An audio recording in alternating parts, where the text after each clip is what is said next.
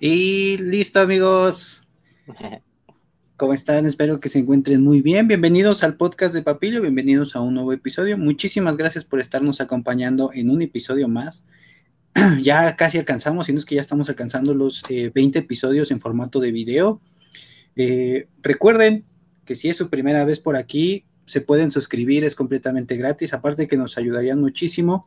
Y pues el, el objetivo que tenemos en estos, eh, en estos podcasts eh, en formato de video y también en formato de audio, que si es la primera vez que estás aquí, pues bueno, lo que tratamos de hacer es impartir un poquito, bueno, impartir o crear temas, eh, exponer temas en el ámbito ambiental, en el cual pues tratamos de generar esa semilla en aquellas personas que no tienen eh, el acercamiento, que no han tenido nunca el acercamiento en este aspecto. Hablamos de plantas, animales, de suelos, hemos hablado del impacto que hay eh, de nuestra... De la ropa, hemos hablado de muchísimos temas que recuerden que si no lo, que si no han podido ver, pueden dejarnos su like y poder ver nuestra página de Facebook. Si no es que nos están viendo en vivo, nos pueden ver en la página de YouTube o escucharnos en Spotify. Y bueno amigos, eh, después de esta pequeña introducción, eh, quiero invitar a mi amigo Sergei Santamaría. Amigo, ¿cómo estás? Y bienvenido a un nuevo episodio. Eh, estoy muy bien, ya mejorado de mi cachetito, ya estoy hinchado, ya puedo hablar bien, ahora sí, ya estoy más que listo. Si la vez pasada lo, o sea, salió bien, yo creo que esta vez va a salir un poco mejor. Y pues encantado, tenemos a una excelente invitada, y es un tema eh, igual que todo, es que la verdad, o sea, yo no he encontrado un tema que no haya sido de relevancia para nosotros, todos siempre decimos que son importantes, porque realmente lo son, ¿no?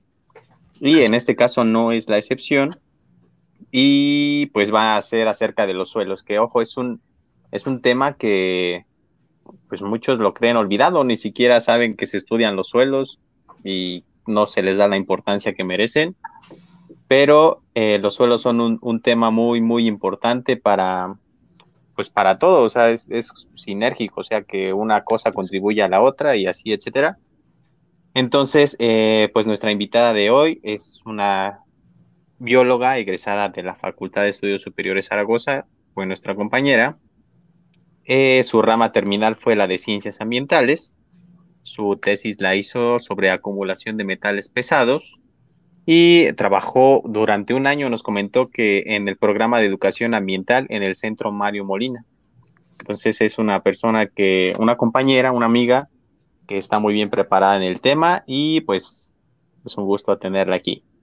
Así es, nada más antes de, pasar con nuestra invitada, recuerden que estos temas no son nada técnicos, son lo más sencillo posibles para que ustedes puedan entenderlo, así que nuestros amigos que tal vez eh, ya tienen un acercamiento, que ya son biólogos o de algún área ambiental, eh, pues nos pudieran apoyar en ese aspecto y los que no, pues eh, los invitamos a que se queden un ratito para ver si los atrapa. Tal vez este tema no, pero tenemos otros muchos en nuestros canales y recuerden que pueden dejar su pregunta. No hay preguntas tontas, eh, yo creo que es más, más tonto el que tonto no el que no pregunta. recuerden que todas las preguntas son válidas, son muy importantes para enriquecer esta, esta, esta ponencia. Y bueno, vamos a pasar con nuestra, con nuestra invitada. Es, amigos, la bióloga Ilse Zamora. Hola Ilse, ¿cómo estás? Ah, caray, ah, caray. Hola, hola. Hola. ¿Cómo estás? Pensamos que te habíamos perdido. No, ya apareció. ¿Cómo están? Muy bien, ¿y tú? ¿Qué tal? ¿Te sientes lista para...? Por hablar.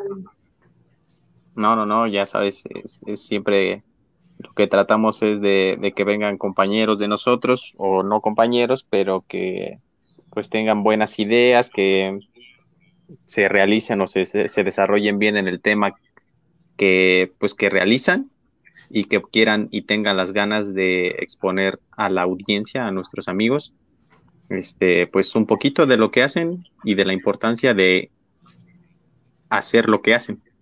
Claro, y yo también quiero, quiero agradecer muchísimo a Elce porque ella, eh, de ella nació y de hecho es parte de lo que hemos tratado de hacer, que, eh, que a nuestros compañeros o, personas que ustedes crean que su trabajo es importante en lo que hacen en el aspecto ambiental, eh, y bueno, no, tampoco hemos estado como 100% cerrados a lo ambiental, porque también hemos estado con ingenieros, con agrónomos, eh, con, muchísimos más invitados, pero sí agradecerle muchísimo a Ilse porque ella nos dijo, oigan, me, gustaría platicar de este tema, me gustaría este, compartir un poquito de lo que yo he hecho, y eso, eso nos alegra muchísimo porque también sabemos que por, eh, por, este proyecto, este, este es el medio por el cual se está transmitiendo este tipo de información, y, bueno, yo sí le quiero agradecer a Ilse por eh, haber aceptado nuestra invitación y por eh, habernos dicho, yo quiero, o sea, alzado la mano, no cualquiera.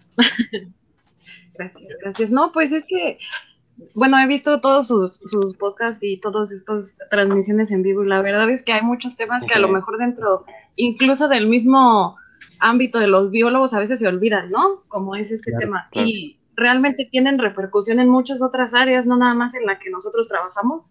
Y pues si no le damos como difusión a estas cosas, se quedan ahí olvidadas o quedan, a lo mejor los trabajos que hace cada quien ya no tienen más impacto, ¿no? Del que nos gustaría, ¿no? Sí, claro. Así es, y aparte de que es tan grande, ¿no? Tan solo si hablamos de animales, pues bueno, ¿cuántos, cuántos grupos no tenemos de animales? Si hablamos de plantas, ¿cuántos no tenemos? Y ahorita nos va a platicar, hice un poco de los suelos, que también, que nos lo hemos dicho, ¿no? México es un país megadiverso y hasta en los suelos es megadiverso, es, es diversísimo porque, bueno, ya nos platicará, pero tenemos este, un, yo creo que más del 50%, si no me equivoco, de los suelos del mundo los tenemos aquí en México. Pero bueno, este, Ilse, si estás de acuerdo, eh, pasamos con la presentación. Sí, vale. Perfecto. Va que va. Y aquí está. Ya saben la dinámica, amigos. Eh, eh, sus comentarios van a ir al final. Si, a ver si podemos abrir a la mitad si tienen alguna duda, nos pueden dejar las preguntas y vamos a estar abriendo la sesión. Vemos si, si, si, si nos vamos de corrido hasta el final, pues hasta el final van a hacer sus preguntas, pero si, si abrimos un espacio, pues bueno, ya, estará, ya estaremos leyendo un poquito de sus preguntas y sus comentarios también son muy, muy importantes. Y bueno, Así eh, adelante, es todo tuyo. Ok, gracias. Bueno, pues vamos a empezar con este tema, ¿no? Que a veces eh, puede parecer un poco complicado, un poco tedioso, pero eh, bueno, le pueden abordar a la siguiente página. Claro que sí. Em, a lo mejor a veces no, ni siquiera sabemos eh, qué es el suelo para empezar, ¿no? Y es una definición que puede ser un poco complicada, que nos puede confundir mucho, pero viéndolo desde la parte técnica, eh, le pueden dar a la siguiente página. Es este, el suelo, digamos que es un sistema, ¿no? Un sistema que tiene aportes constantes y también pérdidas constantes de material, tanto geológico como materia orgánica, como, en fin, muchos, muchos materiales que van a estar ahí juntos, o sea, es una mezcla de muchísimas cosas que le da propiedades químicas bien diferentes a cada uno, ¿no? A mí me gusta uh el suelo con una esponja, una esponja mojada, así como la vemos ahí en la imagen. La parte verdecita de hasta arriba sería la parte orgánica, que es constituida por todo esto material este, que tenemos en descomposición, a lo mejor plantas eh, secas, eh, no sé, eh, cuerpos de animales, todo esto que se empieza a descomponer en el suelo. Y la parte de abajo, la amarillita, sería como la parte mineral, que constituye todo, todo esta, eh, no sé, a lo mejor eh, rocas que fueron erosionadas, pedacitos de, rocas, este, todo este material que también tiene actividad, pero pues genera nada más estas dos partes, ¿no? Todo esto constituiría la parte física del suelo. Pero a pesar de esto, también tenemos, eh, como dije, es como una esponjita mojada, entonces también tiene agua. Y en el agua, pues van muchos, este, muchos elementos, muchos nutrimentos que son los que toman las plantas. Y también este, tiene una parte gaseosa, pero la parte principal son estas dos. Menciono el humus porque sería como la parte químicamente activa del suelo y en la parte mineral serían las arcillas. Esto significa que son las dos partes o las dos, este, los dos componentes principales que van a darle la fertilidad al suelo, ¿no? Ok. La siguiente, por favor. Ok. Sí. Y, ah, ok, Perdón, ok.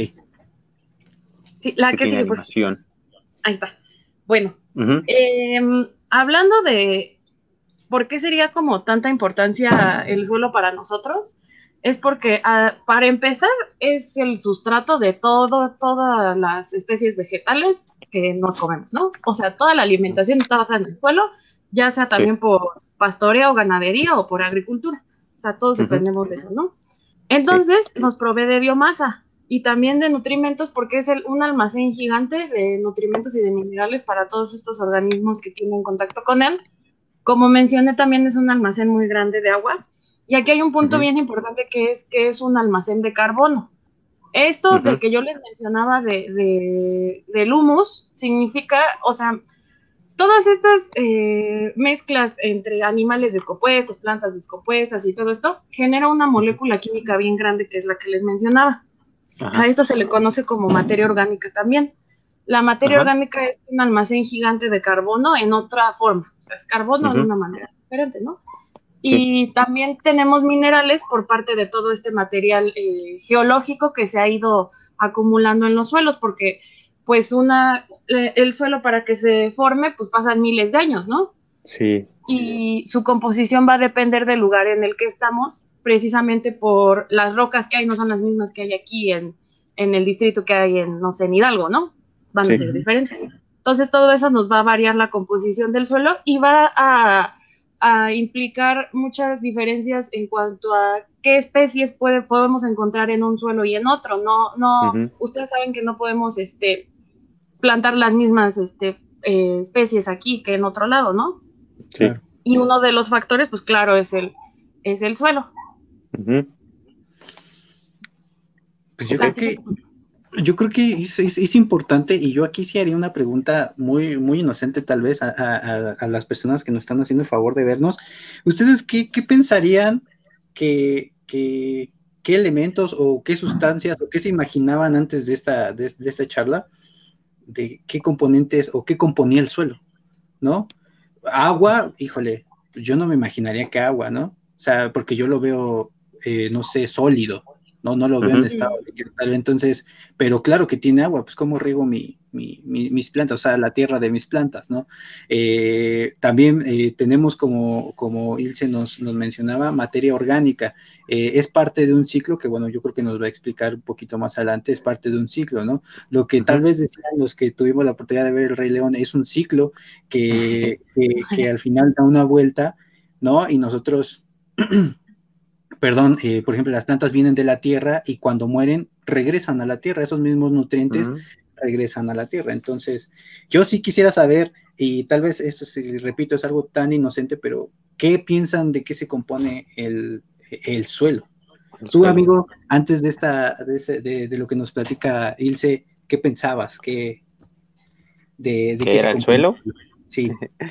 pues yo, yo siempre pensé que era, o sea, como que antes de adentrarme en este mundo de la biología y todo eso, pensaba que pues nada más era tierra, sí, tierra, tierra, ¿eh? y que de vez en cuando encontrabas una piedrita y bla, bla, bla, pero ni siquiera sabía cómo se había formado esa piedrita, ¿no?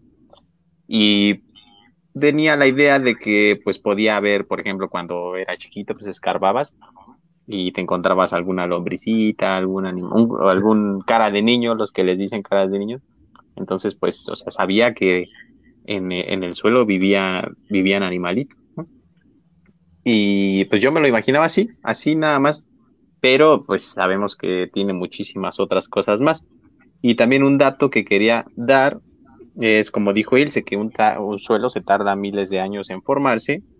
Y aquí tengo uno que dice que eh, tener un, para tener un centímetro, de, o sea, si nosotros cavamos un tanto así, y vemos en esa parte un centímetro de suelo, eso puede llevar desde 100 a 400 años en generarse o en producirse ese centímetro de suelo.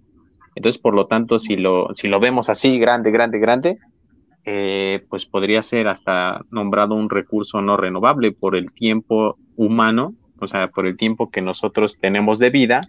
Si nos acabamos el suelo, es algo que tardaría muchísimo tiempo en recuperarlo. Entonces también de allí la importancia de conservarlo. Perfecto. Sí, claro. Y aquí está la siguiente. Gracias. Pues aquí en este dibujito lo vemos más claro, ¿no? O sea, toda esta parte grisecita que se ve hasta abajo sería como, lo podríamos interpretar como el material original de donde se crea el suelo, ¿no? El material parental, que sería toda esta parte mineral. Y vemos cómo se van haciendo como capitas, ¿no? Como lo que tú mencionabas ahorita que con el paso del tiempo se van haciendo este, esta acumulación de sedimentos y esto le va a dar esta famosa diversidad de suelos, ¿no? Ahora, la composición, como dije, del suelo, pues varía mucho dependiendo de la materia orgánica, de qué animales y plantas hay en tal lugar, o sea, todo eso va a modificar este, la composición de cada, de cada suelo. Y hay muchas, este, como propiedades que se pueden medir del suelo que, para no entrar en tecnicismos, supongamos que una, un ejemplo muy, muy fácil de lo que se puede medir en un suelo es en esta imagen donde vemos un ladrillo y una parecida, este, que se ve como una piedra más porosa, ¿no? En, el, en el ladrillo, digamos que tendríamos un suelo donde todo el material estuviera súper, súper pegadito. ¿Qué significa? Que no hay ningún tipo de, espacio intermedio ni poro que vaya a dejar que la raíz de la planta crezca. Entonces, si yo voy a plantar una especie ahí que tiene una raíz muy gruesa, pues nunca va a crecer, porque no va a poder. Y si por el otro lado tenemos una, una, una, un suelo que tiene más porosidad y que tiene más huequitos en medio, pues a lo mejor la raíz de la planta puede crecer, pero también podemos tener casos donde, no sé, los, los poros sean demasiado abundantes y ni siquiera se pueda crear bien la estructura de la planta, ¿no? Por eso es muy importante que siempre tengamos esto en mente cada que se va a, no sé, hacer un estudio de investigación, o sea, para todo este, como los cultivos con fines económicos, todo eso siempre hay que tener este tipo de consideraciones, ¿no? Y no nada más en eso, también nosotros en cuando queremos plantar algo en nuestras casas, ¿no? Luego ni sabemos dónde lo estamos plantando y por eso no nos crecen las plantas, ¿no? Sí. Sí, algo también que, que no sé si hayan tenido la oportunidad de ver la imagen que subimos el día de ayer, se veía un bote, bueno, un, un tubo en donde se, se, le echa agua para ver cuánto tiempo tarda en esa agua absorberla al suelo. Y esto podría estar relacionado precisamente con, con la porosidad, porque si nosotros tenemos un, calcetín y tenemos una taza, si le echamos agua, ¿a dónde se va a quedar? Se va a quedar en la taza, ¿no? Y si es, sin embargo, en el calcetín, pues se va a ir. Entonces, justamente está relacionado con esto que está mencionando Ilse. Y esto, eh, pues no sé, podría llegar a afectar en algún momento que, no sé, alguna, alguna montaña o lo que sea no tiene una buena infiltración y hay una lluvia y debajo de, ese, de esa montaña hay unas, un pueblo pues cada vez que haya lluvias se van a ver mal porque pues no se absorbe nada el agua y pues va a bajar la corriente, pues eso les puede afectar, ¿no? Sí, claro. O sea, ya, viéndolo desde la parte social. Sí, sí, pues es que tiene muchísimas aplicaciones, ¿no? Cosas que luego ni pensamos. La siguiente, pues, y tú tocaste dos temas importantes, ¿no? No solo es en la parte económica que planto, eh, tengo mi sembradío y, tengo ganancias económicas, sino también puedo tener pérdidas económicas en algún desastre natural, ¿no? Que se deslave eh, algún, algún cerro o alguna cuestión así. Igual tenemos repercusión económica y pues también es, parte ambiental, ¿no? Pero bueno, perdón. Sí, no, no te preocupes. Pues esto va relacionado con lo que mencionabas, Rey, al principio, ¿no? De la diversidad que tenemos en México, que también es diversidad en suelos. Y esto porque, pues, geográficamente y geológicamente tenemos un país bien peculiar, ¿no? Y aquí en este mapa vemos que em, este es de Conavio y vemos que cada color representa un tipo de suelo distinto. Entonces, imagínense nada más. O sea, hay, incluso en México tenemos municipios donde podemos tener prácticamente cinco tipos de suelos en el mismo municipio. Entonces, es muy variado y no, nunca podemos generalizar, ¿no? De, qué suelo vamos a encontrar en qué lugar. Para no meternos en clasificaciones y todo esto, solamente es importante saber que hay dos clasificaciones generales de suelo, pero precisamente por esta diversidad no se ha podido generar como un sistema universal, que digamos, este es el que se va a usar, ¿no? Para los, como para los químicos o cosas así. Este, La siguiente pregunta. Aquí, tengo una pregunta, Ilse, no sé si me pudieras ayudar a, responderla y me, acaba de surgir justamente porque, bueno, no sé, no sé si al igual que en las especies animales y vegetales y, hongos, etcétera, haya suelos endémicos que únicamente se encuentren en México o en alguna parte más chica o no sé. O sea, no sé si haya endémicos quiere decir que solamente se encuentran en un sitio. Por ejemplo, si fueran endémicos a México, que solamente se existe en México, si fueran endémicos a Oaxaca, que únicamente existe en Oaxaca. Entonces no sé si aplique también. Que yo sepa, hasta el momento no, pero lo que sí tenemos es como lo que mencionaba Raí, que pues en México tenemos prácticamente de todos los suelos. Entonces, eso también importante, ¿no? No recuerdo el número, pero estaba por ahí de 22, de 36, algo 26 así. 26 de 32. Ahí está. O sea, aquí podemos encontrar de todo tipo de, suelos. Sí. Y me imagino que cada, bueno, cada uno tiene como su función, ¿no? En el ecosistema. sí. sí. claro, y de hecho lo vemos con toda esta, eh, todo lo que se puede cultivar aquí en México, ¿no? Todas las, las, plantas que se dan aquí, o sea, pues tiene muchísimo que ver este, este factor de los suelos. Claro. Eh, la siguiente. Ok. Claro. Nada más, perdonen, ¿eh, amigos, es que se tardó un poquito, pero ahí vamos, ahí vamos. Ahí va. pues, como les mencionaba de esto, ¿no? De la, de la, la diversidad de suelos, hay, sí hay grupos dominantes en México que serían estos que, bueno, para no entrar en detalles de qué hace cada uno, o sea, la diferencia entre cada tipo de suelos es en qué está compuesto. Es la diferencia. Unos suelos van a ser más fértiles que otros y van a ser, no porque un suelo sea más fértil, significa que es mejor para una especie, ¿no? Va a ser, este, mejor un tipo de suelo predominante. Por ejemplo, aquí en México, el que sí eh, domina son los leptosoles rénsicos. Estos, estos suelos son este, caracterizados porque tienen una gran cantidad de, de influencia, bueno, tienen mucha influencia de roca caliza y son muy, muy poco profundos. Eh, esto pues debido a toda la historia geológica de México, ¿no? Entonces, o sea, para resumidas cuentas, significa que aquí en México tenemos suelos con muy, muy pedregosos, pues, que es difícil tener plantas a lo mejor con, con raíces muy gruesas, ¿no? Más que en algunos lados. Pero como tenemos mucha diversidad, pues da, da, pie a que sí, en algunos lados sí se puede tener especie y en otros no. El vertisol es el, pues, de los suelos que tienen mayor este, fertilidad. Pero pues a pesar de esta, de esta diversidad de suelos, sí, sí es muy importante que tengamos en cuenta que la, lo que tú decías, Sergei, de que el suelo es un, un elemento no renovable, ¿no? Un recurso no renovable. Porque si tenemos un porcentaje a lo mejor de suelos que funcionan para, para producir X especies, si nos acabamos esos suelos, después, ¿cómo le vamos a hacer? Porque no podemos ah, producir más, ¿no? Se están intentando hacer suelos artificiales, pero pues el suelo depende de la materia orgánica, ¿no? Que es lo que vamos a platicar ahorita en, este, hablando de la fertilidad del suelo. Y, cuando hablamos de un recurso no, no, renovable, recuerden que esa está, como lo dijo mi compañero eh, Sergey, mi amigo Sergey, es que esa escala humana, o sea, nosotros no vamos a vivir el tiempo suficiente para volver a ver que el sol se que el sol, que el suelo se regenere, ¿no? mismo con el petróleo, el petróleo está eh, eh, cada vez, o sea, conforme pasa el tiempo, llegamos a tener, eh, se llegan a generar pequeñas cantidades de, de, petróleo, pero a escala humana nosotros no vamos a tener eh, no vamos a alcanzar el tiempo, no vamos a tener el tiempo suficiente para ver esa regeneración del petróleo. Pasa, pasa lo mismo con el suelo, cuando decimos que es un recurso no renovable, es que no vamos, o sea, a pesar de que el suelo eh, día con día, bueno, con el transcurso del tiempo se va regenerando o van a, eh, pues sí, regenerando, sí está bien la palabra.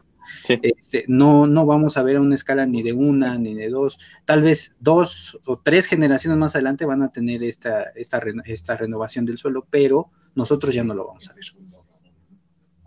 Sí, es un proceso muy, muy lento. Si tenemos, o sea, si lo viéramos en escala de tiempo geológico, que es enorme, enorme, y nosotros somos así, así ya no, no lo alcanzaríamos a ver. Entonces, hay que cuidar el suelo. Entonces pasamos a la siguiente, ahí está. Aquí está lo, lo pesado, ¿no? este, a veces puede parecer muy difícil, pero esto es muy sencillo. En esta representación vemos, ¿se acuerdan que les dije de la parte amarilla y la parte verde de la esponja, no? Ajá. Aquí la parte verde va a ser lo que está en medio y lo amarillo va a ser las otras barras de colores que vemos. Entonces, esa molécula grandísima que vemos es una representación de lo que sería a lo mejor el humus, que es toda esta, este, este compuesto químico que se genera a partir de la descomposición de animales y de plantas. Nunca va a ser igual en ningún suelo, porque como les dije, pues no, es no son los mismos animales que tenemos en un lado que en otro, no tenemos las mismas plantas en un lugar que en otro. Entonces, los compuestos no van a ser los mismos, porque también eh, las plantas pues, eh, generan este, muchos químicos que llegan al suelo y la descomposición también de algunos organismos, bueno, de microorganismos, genera otros productos que, que ayudan a que se forme esta molécula grandísima, ¿no? Para poder determinar químicamente cómo sería esta molécula, pues estamos hablando que te tardarías por lo menos 15 años, yo creo, para acercarte más o menos de a ver qué tiene, pero lo que sí sabemos es que todo esto funciona como un imán. O sea, el suelo tiene carga y tiene carga negativa, aunque no lo pensáramos. Entonces, así también como es una esponja, también va a absorber muchas cosas con, con esta fuerza como del imán, ¿no? Ajá. Eh, como vemos aquí, o sea, son muchísimos grupos funcionales que permiten interactuar con otras moléculas, ¿no? Pero como tiene carga negativa, generalmente va a jalar este, aquellas moléculas con carga positiva, ¿no? Como les decía del ejemplo de un imán, aquí está la cuestión. O sea, si a nosotros le ponemos a un imán unas llaves y le ponemos la pantalla de nuestra computadora, ¿creen que haga diferencia? Ajá. ¿Creen que el imán sepa cuál de las dos está jalando? No, ¿verdad? No. El imán no discrimina, pero nosotros sí sabemos qué. Es lo mismo aquí. Un contaminante se puede parecer muchísimo a un nutrimento que sería el alimento de las plantas. Entonces, así como el suelo puede atraer el alimento de las plantas, puede atraer moléculas que no son buenas y que pueden perjudicar a los animales y a las plantas que conviven con el suelo, ¿no? Esa es la cuestión aquí y esa es la, una de las repercusiones que también tiene el que no sea renovable. Porque, ejemplo, en el caso de la industria o en simplemente en nuestras casas, ¿no? ¿Cuántas veces a lo mejor no utilizamos este compuestos químicos en aerosoles, en pinturas, en lo que quieran que no sabemos realmente qué tienen, ¿no? Y utilizamos el agua y el agua se va y nosotros ya no sabemos qué le pasó a esa agua. Pero esa agua puede llegar con esa molécula que es mala algún suelo donde se está plantando algo y generar que se quede ahí y que alguna planta o algún animal esté en contacto con ella y pues le va a hacer daño. Ese es el problema a lo mejor de nuestros usos y costumbres que tenemos a veces, ¿no?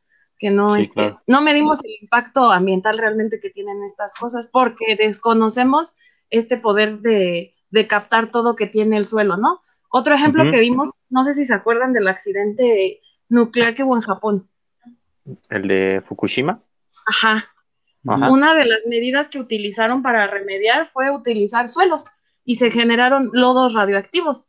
Y realmente como están tan fuertemente unidos, o sea, como si el imán fuera muy fuerte, este, este elemento que no, que no puede estar afuera en el aire está pegado muchísimo al suelo y no, no saben qué hacerle porque ya no se puede separar. Entonces, es muy, este, muy peligroso, ¿no? y no sé, tiene muchísimas aplicaciones esta propiedad que tiene el suelo de jalar todo, pero pues también muchos este peligros si no, no le medimos qué le echamos. Claro, sí. Yo, aquí, yo aquí retomaría de eh, lo que platicábamos en el episodio pasado de los fertilizantes, ¿no? Que muchas veces, y ya después eh, viendo, leyendo, hay muchos fertilizantes que solo se ocupan de manera foliar bueno, no, este, plaguicidas, perdón, de manera foliar. Pues uno no pensaría pues que llega al suelo, ¿no? Porque de verdad solo es en la parte superficial. Pero no, resulta que cuando viene el, riego del agua, la lluvia, arrastra, como bien lo dice Ilse, arrastra el agua, llega al suelo y ahí es donde hay contaminación también del suelo. ¿No? Muchas veces pensamos, no, pues es que es foliar, no, no va a pasar nada al suelo. No, claro que va a pasar, porque va a haber este arrastre de, contaminantes al suelo, y es precisamente, bueno, uno de los ejemplos que a mí se me ocurre que, podría pasar, uno de los muchos que hay, me imagino. Sí, sí, de hecho me parece, no, no sé si, si alguno me pudiera corregir, cuando hacen eh, composta recomiendan no poner ciertas cosas, parece que cítricos, porque esto cambia las propiedades del suelo y esto hace que ya no funcione también. O sea, tú te imaginas, pues, ¿qué va a ser una naranja, no? Pero pues una naranja puede hacer muchísima diferencia. Ahora imagina si es un compuesto más, más tóxico, ¿no? O sea, que lleva un proceso de, un, procesamiento más complicado. Claro. Y yo aquí tendría una pregunta para ustedes. ¿Ustedes creen que tiene algún tipo de implicación ecológica esto? O sea, el, eh, como la transferencia a lo mejor de contaminantes entre todo este ciclo. Yes, of course. Sí.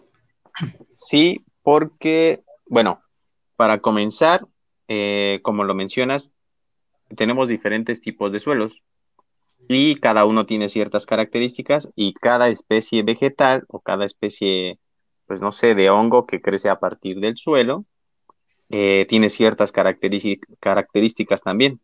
Por ejemplo, necesitan, no sé, una, una ceiba que necesite cierto tipo de suelo en donde haya mucha materia orgánica, a comparación de otro en donde ah, eh, sea escasa la materia orgánica, pero que necesite más calcio para crecer.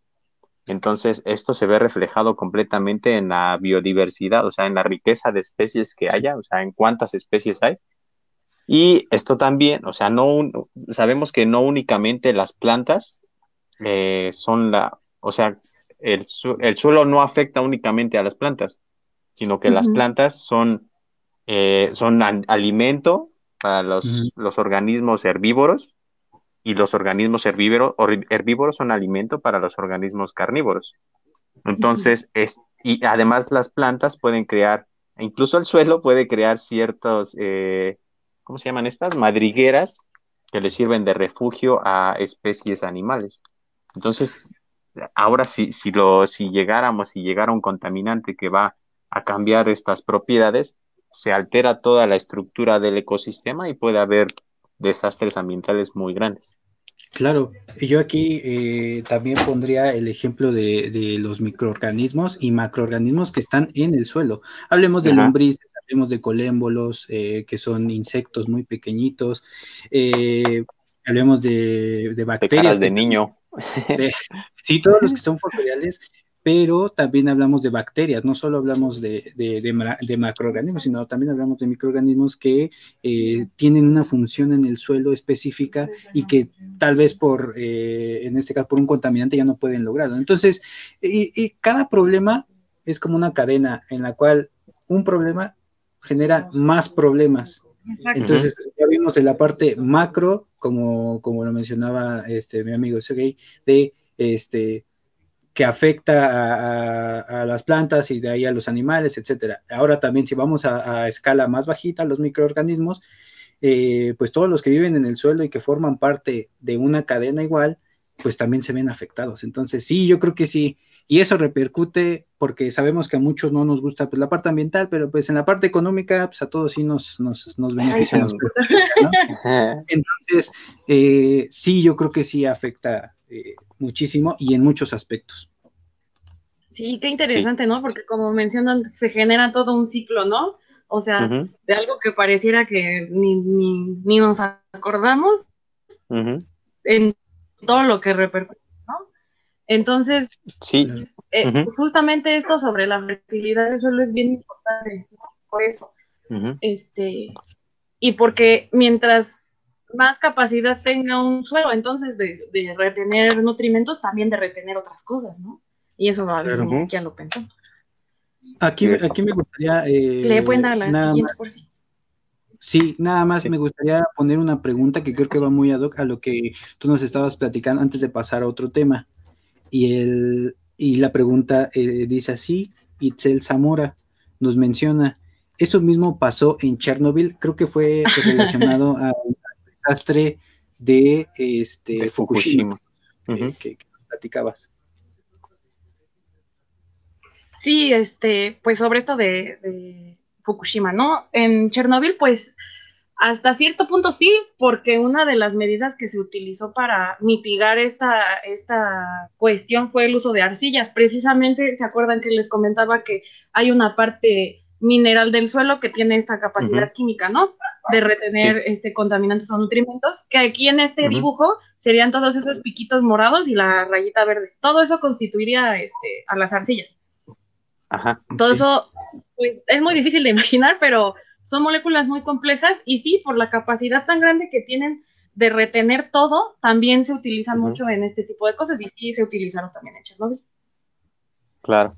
Y de hecho, de hecho es una parte que, que se, se utiliza ahora, que se, es llamada bioremediación, ¿no? Entonces, sí, también hay, hay suelos que hay suelos que se contaminan y pues ahora cómo, cómo lo eh, por esta, esta atracción tan grande que tienen, pues cómo le vas a quitar ese contaminante que tiene al suelo si, lo tiene muy atraído. Entonces ya se generan técnicas en las cuales se ayuda al suelo a que pues se le quiten este, este bicho, este contaminante, ¿no?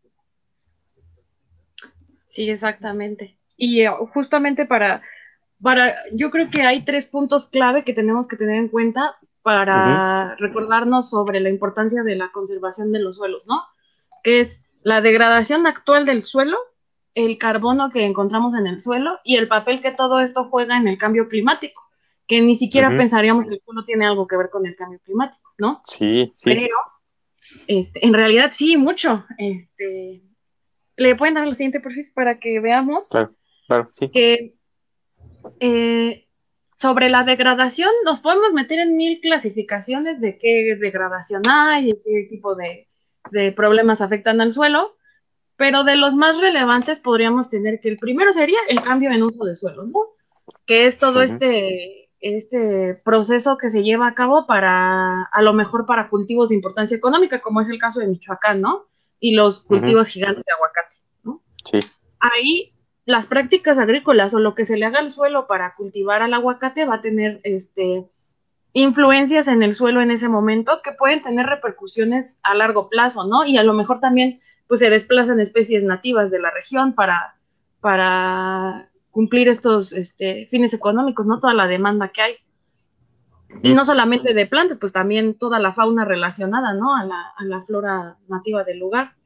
Ahora, la deforestación es otro, es otro punto bien importante porque ahorita vamos a ver, pero tiene muchísimo que ver con todo esto del cambio climático y la, participación que tiene el carbono del suelo en esto, ¿no?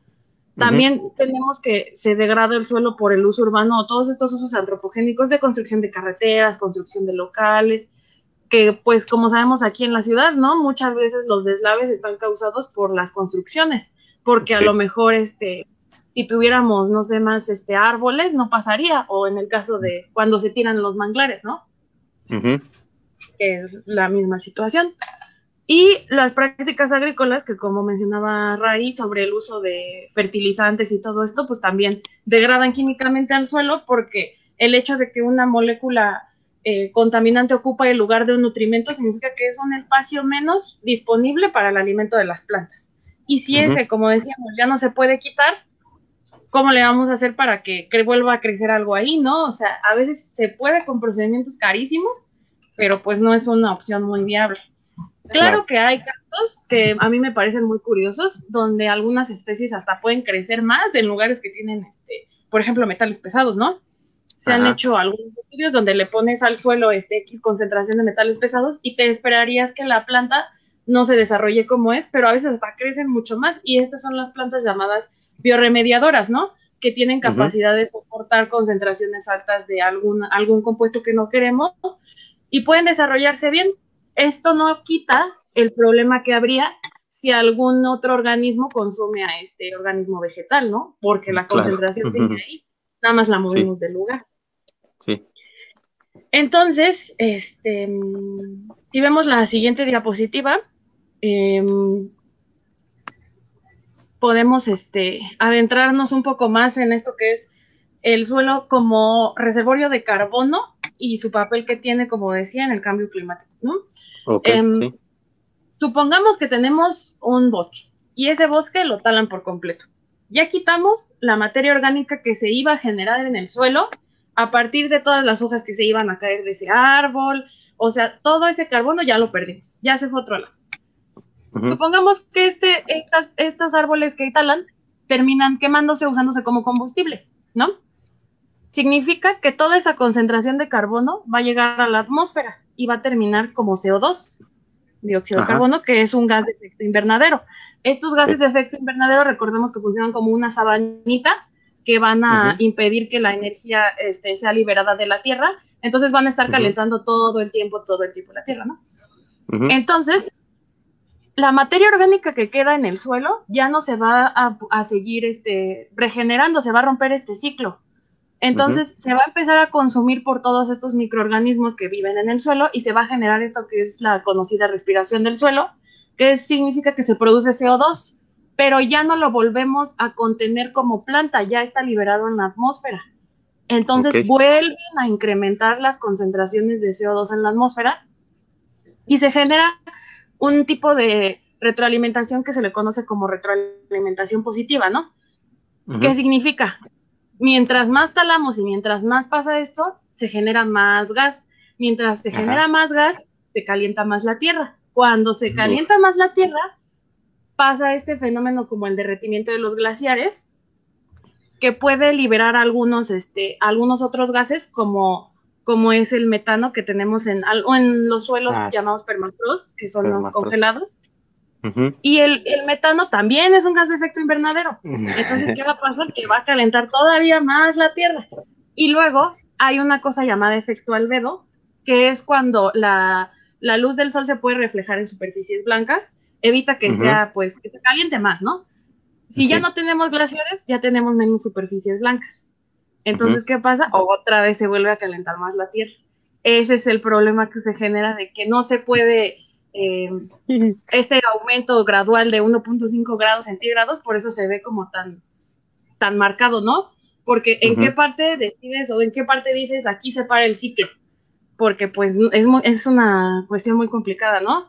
Y como les decía, pensaríamos que todo esto de la, este, de la deforestación, nada más nos importa porque pues hay, hay menos árboles, ¿no? Este, hay menos oxígeno, no, no, realmente sí, este, termina en, gases concentrados en la atmósfera y que a veces no lo pensamos así, ¿no? Entonces supongamos que ya tenemos el suelo aquí que ya, este, pierde materia orgánica porque ya no tiene con qué materia orgánica reponerse, se va perdiendo la fertilidad del suelo, ¿no?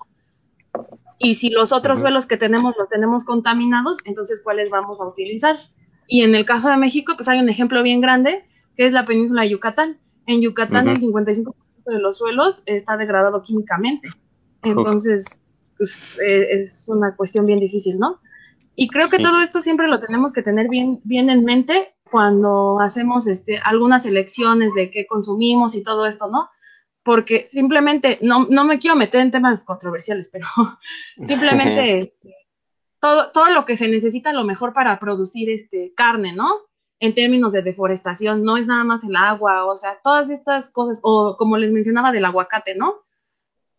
los, los cultivos de aguacate, todo esto yo creo que es importante, no sé ustedes qué, qué pueden decir al respecto de esto. Pues que, o sea, se ven súper bien ejemplificados los, los efectos, eh, o más bien esta red que hemos mencionado a lo largo de muchos capítulos, esta red que para decir que todo está realmente conectado con todo. O sea, si, si se pierden los suelos, o sea, aumenta el calentamiento global que se ve directamente relacionado con hasta con nosotros, o sea, bueno, nosotros como especie animal se, nos, nos afecta afecta a las especies animales a las que no somos nosotros, a las especies vegetales, a, la economía, a la sociedad.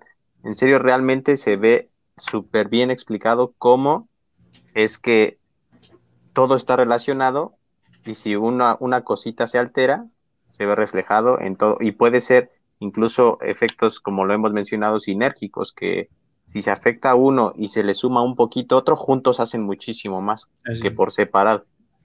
Entonces es, un tema y, se ve súper bien explicado.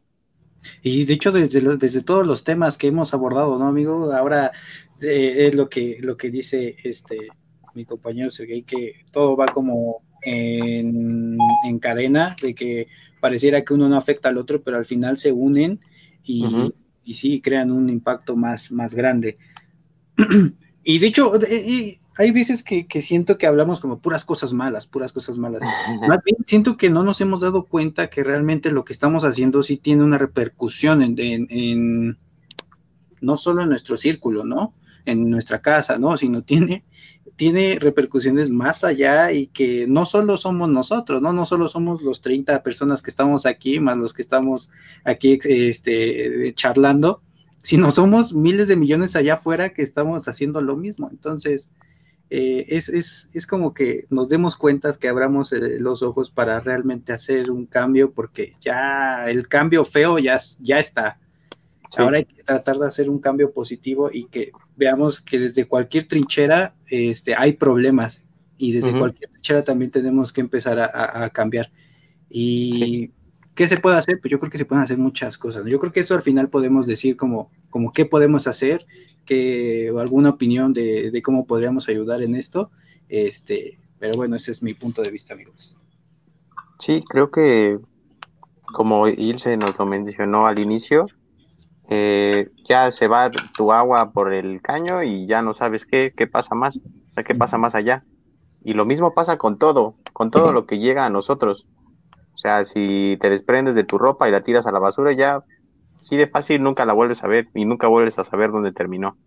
Si prendes la luz, no sabes de dónde viene, no sabes cuál fue el proceso para que llegara a tu casa y lo mismo pasa con el agua, o sea, ni siquiera te cuestionas cuál fue el proceso para que tú tuvieras agua en, tu, en la llave de tu casa.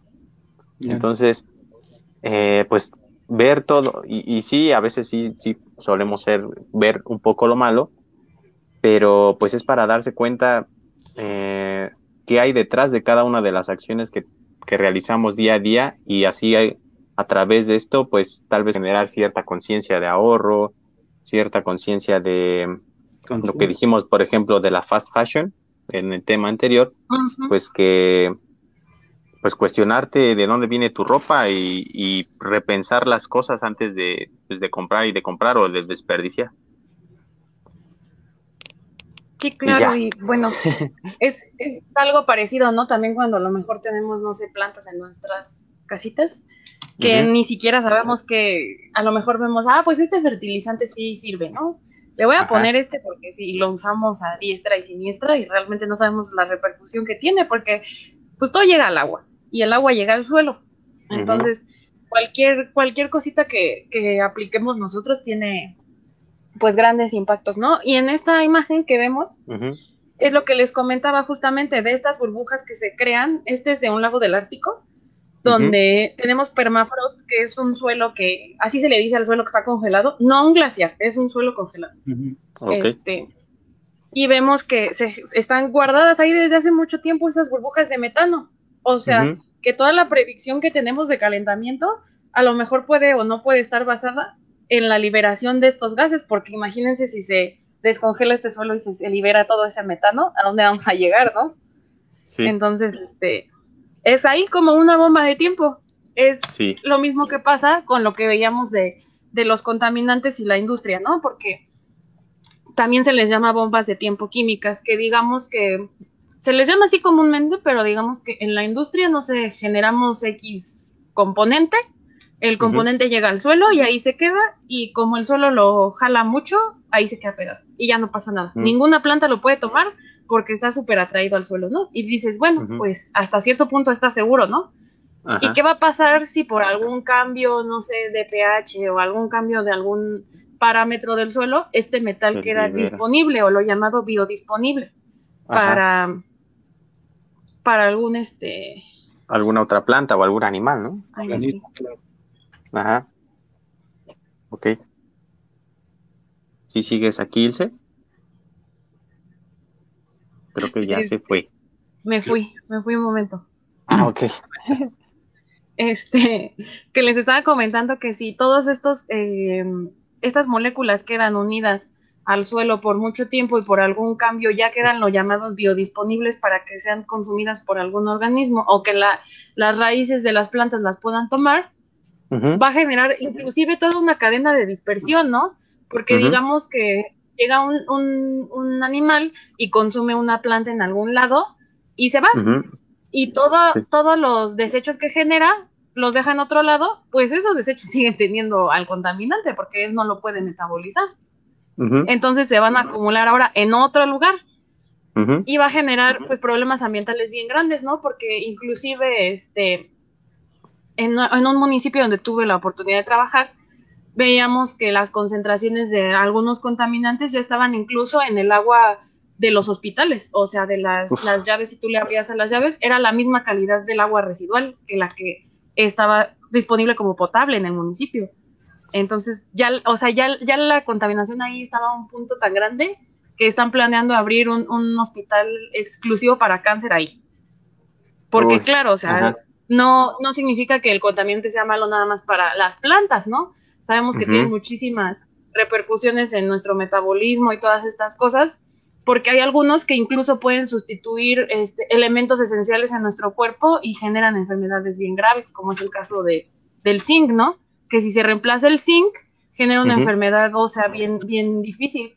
Entonces, este, por eso es, es la importancia de que no se nos olvide esto y de que, que lo tengamos en cuenta también como científicos, ¿no?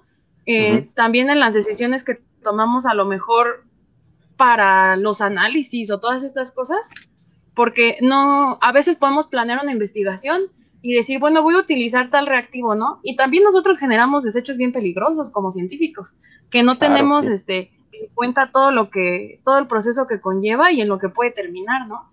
Y todo el gasto esto de, de, recurso innecesario que a lo mejor este, está contaminando además, ¿no? Y me da mucho gusto haber hablado de esto porque como decíamos, o sea, es, se ve clarito que es una cadena de todo. Así como lo que le puede pasar al suelo, va a terminar afectando a especies de reptiles, de lepidópteros, o sea, de muchísimos grupos y yo creo que de todos, todo este ciclo, ¿no? Y al final todo termina en nosotros. Digo, no somos el centro, pero pues sí termina en nosotros porque la culpa es de nosotros y o sea, terminamos también dañándonos a nosotros mismos, ¿no? Porque pues las especies vegetales también nos las comemos nosotras, los animales también. Entonces, este era el punto de, esta clase. Sí, claro. Eh, me parece también un poco el ejemplo de pues del coronavirus que llegó y alguien en China lo, obtuvo, lo, bueno, lo pescó y pues se, transmitió a todos y ahora nos tiene aquí encerrados, ¿no? Entonces, igual puede pasar con, con este, con, estos contaminantes de los suelos y pues se pueden estar esparciendo y causar muchísimas catástrofes que ni siquiera nos, nos llegamos a imaginar. Claro, y también lo que, lo que pasa, ¿no? Muchas veces que con los plaguicidas se, todos los cultivos son, este, bueno, les echan los, estos plaguicidas, ¿qué es lo que pasa? Se contamina el suelo, se contamina el agua, eh, lo absorben las plantas, ¿qué pasa? ¿Qué comen las vaquitas? Comen el pasto, ¿qué es lo que pasa? Lo ingieren y este, este tipo de contaminantes también se va a, la carne. Luego, ¿qué pasa? Pues bueno, es consumida por nosotros y al final, no, siendo el centro de todo, pero todo se regresa, todo se regresa de alguna manera. ¿No? Ya sea por cambio climático, ya sea por esta cuestión de que estamos ingiriendo con este metales pesados, este contaminantes, etcétera. Eh, no sé, muchísimas, muchísimas cosas. Y eh, déjenme, déjenme ponerlo, amigos. Está, está muy interesante, amigos, eh, está muy, muy interesante esta cuestión de que uno pensaría que no es tan importante los suelos, pero ya vimos que son más importantes de lo que, de, lo que nosotros decíamos. Y solamente quiero decir algo más, que como dijeron en alguna pregunta que estaba por aquí, uno pensaría que los suelos no están vivos, pero realmente tienen muchísima vida y, sobre ellos hay mucha vida más. Exacto justo por eso pensamos en ponerle al título de esta plática, Suelos, vida bajo mis pies. Así es. Porque en ellos hay vida y de ellos pues sale vida, ¿no? Así es, amiguitos. Pues no sé si estén de acuerdo, amigos. Vamos a pasar a la, parte de las preguntitas y los comentarios. Recuerden que todavía pueden hacer sus comentarios. Eh, sí. Eh, o sus preguntas para que podamos, eh, podamos platicar. Eh, vamos con la primera que nos hicieron. Él es Ian Ruiz y nos pregunta cómo se regenera el suelo. Bueno, pues una de las maneras, o bueno, más fáciles de verlo es esto que les mencionaba de la imagen, donde vemos todos estos segmentos, ¿no? Que se rege o sea, es que que se regenere en términos de que se cree más suelo, sería que el suelo se, se va formando por todo este material de la erosión, ¿no? Que la erosión es el desgaste de rocas en todos lados que tenemos y con el viento se arrastran y se van acumulando en algunos otros lados. Entonces, supongamos que se va acumulando pedacitos y pedacitos de roca y a eso le sumamos todos los desechos animales y todo esto y así se va formando el suelo y se van haciendo capas a lo largo, bueno, en forma vertical que les llamamos, es el llamado perfil de suelo, ¿no? Que lo hacemos para ver qué es lo que hay más abajo. Entonces, pues esa sería una. Si se refieren a que se regenera el suelo en cuanto a que lo podemos curar, o sea, por decirle de alguna manera, este, pues lo único sería con tratamientos, porque si hay tratamientos para remover este contaminantes y todo esto, como lo que decíamos de la bioremediación, que es poner una planta que tú sabes que, que va a soportar eh, concentraciones altas de lo que quieres quitar, y la dejas que solita crezca y así vas a quitar esa esa problemática del suelo y ya tienes los lugares disponibles en el suelo para el nutrimiento, ¿no? Esa sería una de las maneras. Ok. Okay. Muy bien, muy bien. Y yo, yo también eh, quisiera, ah, ¿se han dado cuenta, amigos, o han visto, yo creo que sí, cuando vamos en la carretera, que de repente pasan por un cerro que lo mocharon y, pasa por el medio la, la, la, carretera, ¿qué es lo que pasa al lado? Todo el perfil, ¿no? Se ven como eh, estas como ondas o estas capas que hubo de, de, suelos que ahí vemos historia pura, ¿no? Si lo queremos. Sí, sí, sí, Justo es lo que iba a decir. Algún momento, en algún momento me tocó ver un suelo y, no sé la verdad si me habrán mentido, pero era, era, de cierto color y decía, pues ese suelo es, es de ese color porque eh, es cuando, cuando hubo un, un, evento, no sé, alguna catástrofe en, en la prehistoria, y eh, por eso se ve de ese color, o sea, cuando digamos una explosión muy grande de algún, de, de algo, ¿no? O sea, un incendio, lo que sea. Y se ve de ese color porque pues ese suelo le pasó eso y ya después se fue cubriendo de más. O sea, ahí vemos prácticamente la historia como, como está en los perfiles. exacto. Vamos con la... Este es un comentario. Amigo, ¿lo quieres leer? Claro que sí, dice Osvaldo García González un gran amigo. Dice, muy interesante el punto de vista de cada uno. Parecería que el suelo no tiene vida propia, pero ya estudiado por los científicos a fondo se observa que es todo un sistema complejo. Y pues sí, sí, coincido totalmente que, que muchos antes de meternos en esto pensábamos, ah, pues es, es tierra, ¿no? Es tierra y piedras. Tierra. Eh, pero pues no, o sea, va muchísimo más allá de, simplemente pensar que es tierra y piedras y que pues se podría decir que toda la vida depende del suelo. Exactamente. Ah. Y ni siquiera lo pensaríamos, ¿no? De que se forman estas moléculas químicas tan complejas. Yo creo que cuando tomamos clases de química orgánica veíamos cada grupo funcional y ya nos estábamos dando de topes. Y ahora pensar en una molécula tan grande con tantos grupos que ni siquiera sabes qué tiene en realidad, que, bueno, pues no sé, es gigante. Es, impresionante. sí. sí, sí, Vamos con la siguiente pregunta. Aquí está. Dice Jennifer Camacho, ¿cómo se puede saber si un suelo es sano? Pues no sé si ustedes tuvieron la oportunidad de, a lo mejor, como veíamos en esa foto que publicaron, ¿no? De estas pruebas de densidad. Ajá. Hay estudios previos sobre qué tipo de suelo puedes encontrar en una región. Pero como decíamos que va cambiando el tiempo, pues nunca nos podemos confiar. A lo mejor sí. hay parámetros que podemos decir, este, estos van a influenciar esta especie de esta manera, pero realmente lo que más podemos hacer es decir, a lo mejor en Hidalgo tengo leptosoles rénsicos, entonces voy a medir las, las propiedades del suelo para ver si realmente estas propiedades coinciden con lo que me reportan la bibliografía, ¿no? Que sería ese tipo de suelo. En el caso de que no, pueden ser muchísimos factores que afecten a que no salgan los resultados como tú lo esperas, como ya sabemos, pero también puede ser algún evento bien, este, bien claro, ¿no? Como en el caso de Michoacán, que esperamos tener vertisoles en el agua de Cuitzeo y lo vemos todo compactado por la gran cantidad de sales que tiene. Entonces, eso, eso ahí son cosas bien incongruentes con lo que tú esperarías y ahí sí te puedes dar cuenta que no, que no es sano el suelo, ¿no? También se pueden hacer análisis más complejos que podemos ver qué realmente está reteniendo el suelo. Podemos, este, por medio de algunas reacciones químicas, separar todo lo que retiene esta esponjita, como veíamos, separamos todos los elementos y los leemos y vemos qué es lo que está reteniendo. Y ahí podemos ver si lo que está reteniendo son puros este, nutrimentos o otras cosas más, más peligrosas. ¿no? Ok. Ok. Muy, muy bien. Eh, ¿Qué les parecen dos o tres más? Eh, tres preguntitas más. Vamos ah. con esta.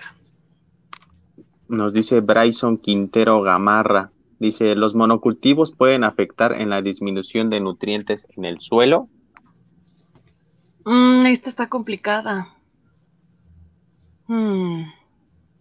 Lo que en algún momento cuando hicimos el, episodio de alimentación sustentable y le preguntamos al, ingeniero en, en, agricultura, nos dijo que, por ejemplo, hay ciertas plantas que prefieren, no sé, este, el azufre, digamos, ¿no?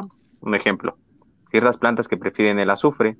Entonces, lo que hace esta planta, obviamente, al preferirla, la va a estar jalando y la va a estar jalando y la va a estar jalando. Entonces, si tú continúas con este monocultivo, te vas a acabar ese elemento que, pues, que es el azufre, ¿no?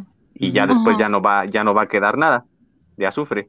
Entonces, lo que se hace en los policultivos, se llaman policultivos, bueno, que no sean monocultivos, que se, se, esté sembrando diferentes cosas, puede haber alguna otra planta que, por ejemplo, fije nitrógeno, o sea, que le dé nitrógeno al suelo y este nitrógeno, eh, bueno, esta va a necesitar otras cosas que la otra no necesitó y, por ejemplo, este nitrógeno ya después puede venir otra planta que necesite nitrógeno para crecer o para vivir bien y así ya, se, o sea, se mantiene esta, esta como regeneración, toma, te doy, toma, te doy, toma, te doy, para conservar sanos los suelos.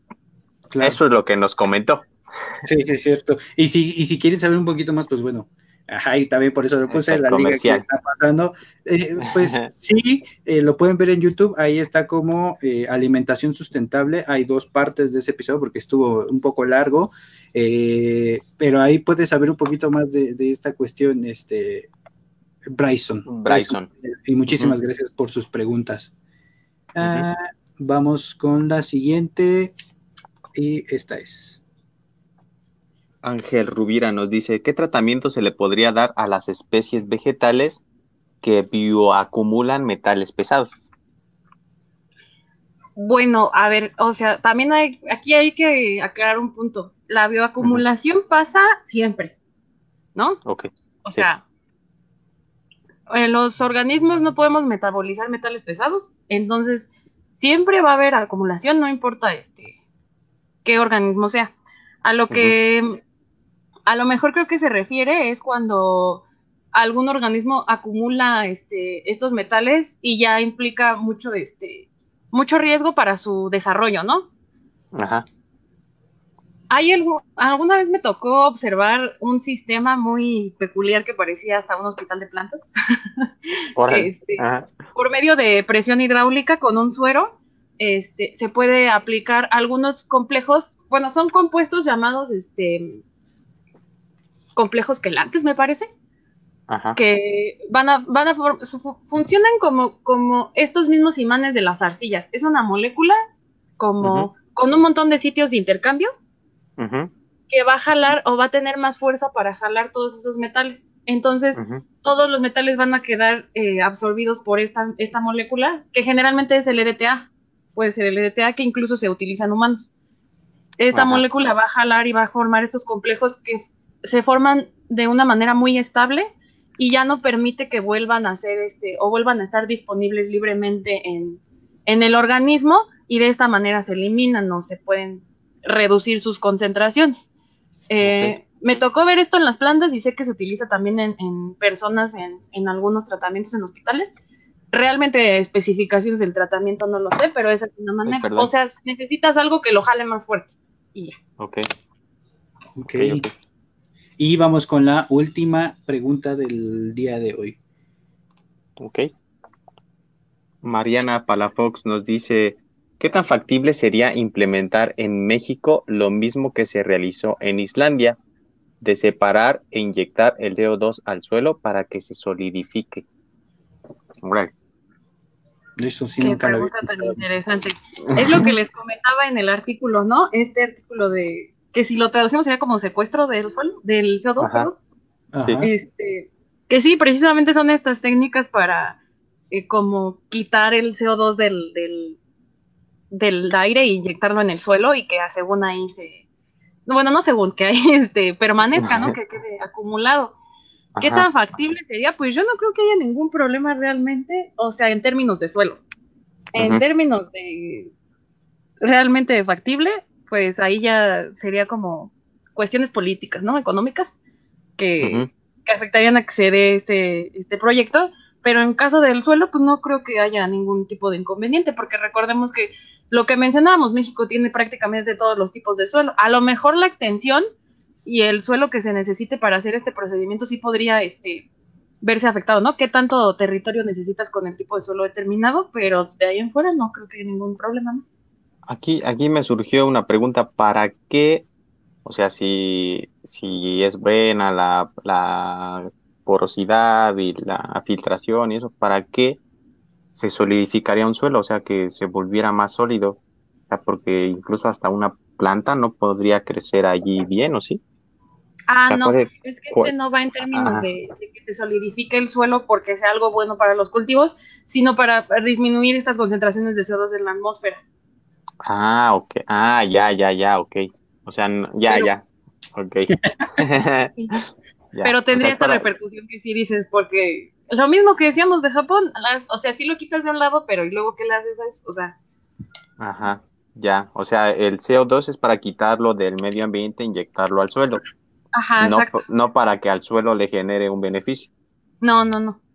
Ah, ok, oh, ya, ya, ya. Muy bien, gracias. Pues no sé si tengan, tengan algo más que agregar, amigos. Eh, creo que así es como cerramos eh, la plática del día de hoy. Estuvo muy, muy interesante. Aprendimos muchísimas cosas sí. que eh, probablemente pues lo habíamos visto en nosotros en la carrera o a muchas personas no lo habían escuchado y lo vienen a escuchar aquí. Y creo que fue una plática muy amena, muy tranquila, con términos súper sencillos que, que, que creo que pudieron entender, puesto que no hubo como cuestiones de preguntas de tecnicismos. Eh, eh, pero bueno, amigos, no sé si quieran cerrar con, con algún comentario final. Sí, yo agradecerle mucho a Ilse, en primera, por proponernos el tema. La verdad, y, y caímos en el error de menospreciar a los suelos, porque no teníamos planeado eh, hablar sobre este tema, bueno, al menos en eh, así próximamente. Y ella nos, nos contactó y nos dijo que tenía ganas de explicar esto y, y con gusto, con mucho gusto accedimos porque creemos que es un tema importante Claro. y eh, pues agradecerle por proponerlo, por aceptar, por estar aquí con nosotros y pues ya, muchísimas gracias Ilse por estar, por proponerlo y por estar aquí con nosotros compartiendo tu conocimiento. No, pues al contrario, muchas gracias que, que sí se animaron. Este, la verdad creo que es un tema que, que sí importa para todos y que qué bueno que ahora se pueda, por medio de ustedes, se pueda difundir a más personas, ¿no? Porque a lo mejor también como biólogos lo sabemos, pero la difusión siempre es bien importante. Y pues aprovecho también para pues felicitarlos todos los, los en vivos que han realizado y todo el material que ya llevan. Creo que es bien importante, ¿no? Ya saben que ahí estoy siempre, pero pero creo que la divulgación es algo que, que olvidamos y se debe hacer porque todos tenemos responsabilidad de lo que pasa y de la implicación que tienen nuestras decisiones, ¿no? Claro que sí. Claro. Sí, que eh, al, fita- al final, este, pues esto es mucha, es parte de lo que hemos tratado de, de llevar a toda la gente, que más gente se entere de, de cada uno de los impactos o cada una de las buenas acciones que se hacen por el medio ambiente. Y pues que bueno, de hecho apenas también nos contactó una persona, todavía no, no quedamos bien, pero nos está proponiendo hacer una plática sobre la cultura del agua. Entonces, si a alguien en algún momento le interesaría exponer un tema, pues Claro. nosotros estamos completamente abiertos a que si tienen las ganas de contribuir a este proyecto y seguir haciendo esta divulgación eh, o educación ambiental, estamos súper abiertos. Claro, y yo también, eh, aparte agregaría no solo, no solo charlas, yo creo que si tienes hasta un producto, algo que realmente Ajá. cambie eh, las maneras, la manera en la cual se hacen las cosas, yo creo que eh, es importante también difundirlo. Y digo, tenemos, tenemos eh, buenos amigos, buena audiencia que nos acompañan plática con plática y pues yo creo que si, si, hace la diferencia, sí es importante que todo el mundo lo conozca, ¿no? Y bueno, todo todo mundo, pues nos referimos a las personas que nos hacen el favor de vernos. Y pues no queda nada, Ilse, muchísimas gracias por, por, compartir con, con nosotros eh, parte de lo que tú haces, parte de tu pasión y pues bueno, lo importante es que más cada vez más personas se enteren eh, de lo que está pasando y cómo podemos eh, también solucionarlo, ¿no? Porque muchas veces ya está el problema y nos quedamos así como que, ¿y ahora? y bueno, entonces yo creo que es parte, es parte de, de, un proceso que, que, sepamos cuál es el problema y de ahí partir para la solución, ¿no? Y este, yo creo que híjole, tenemos muchos problemas y, más soluciones por delante que tenemos que ejecutar. Pero bueno, poquito a poco tenemos que irlo haciendo. Eh, vamos a cerrar ya nada más con los, eh, con los comentarios finales. Por ejemplo, aquí eh, Rodrigo Fuentes, que por cierto estuvo con nosotros. Participó, sí. Participó ya en la potencia un poco chusca, pero muy importante de los reptiles de México. menciona aquí, te admiro mucho, Gaby. Gracias. nos menciona Itzel Zamora, muy buena plática, bióloga. Amigo. Felicidades, amigos. Gracias, Gaby. Nos dice mm. Jennifer Camacho. Tanaidi Pérez nos dice excelente presentación. Muchas gracias por todos sus comentarios. Haruko García nos dice muchas gracias por la plática y sobre todo la información para el público. Pues aquí estamos para eso. Eh, Ian Ruiz nos dice muy buena plática, muy interesante. Muchas gracias a todos los que, nos, vieron, nos comentaron, nos expresaron sus dudas. Y pues ya, muchas gracias.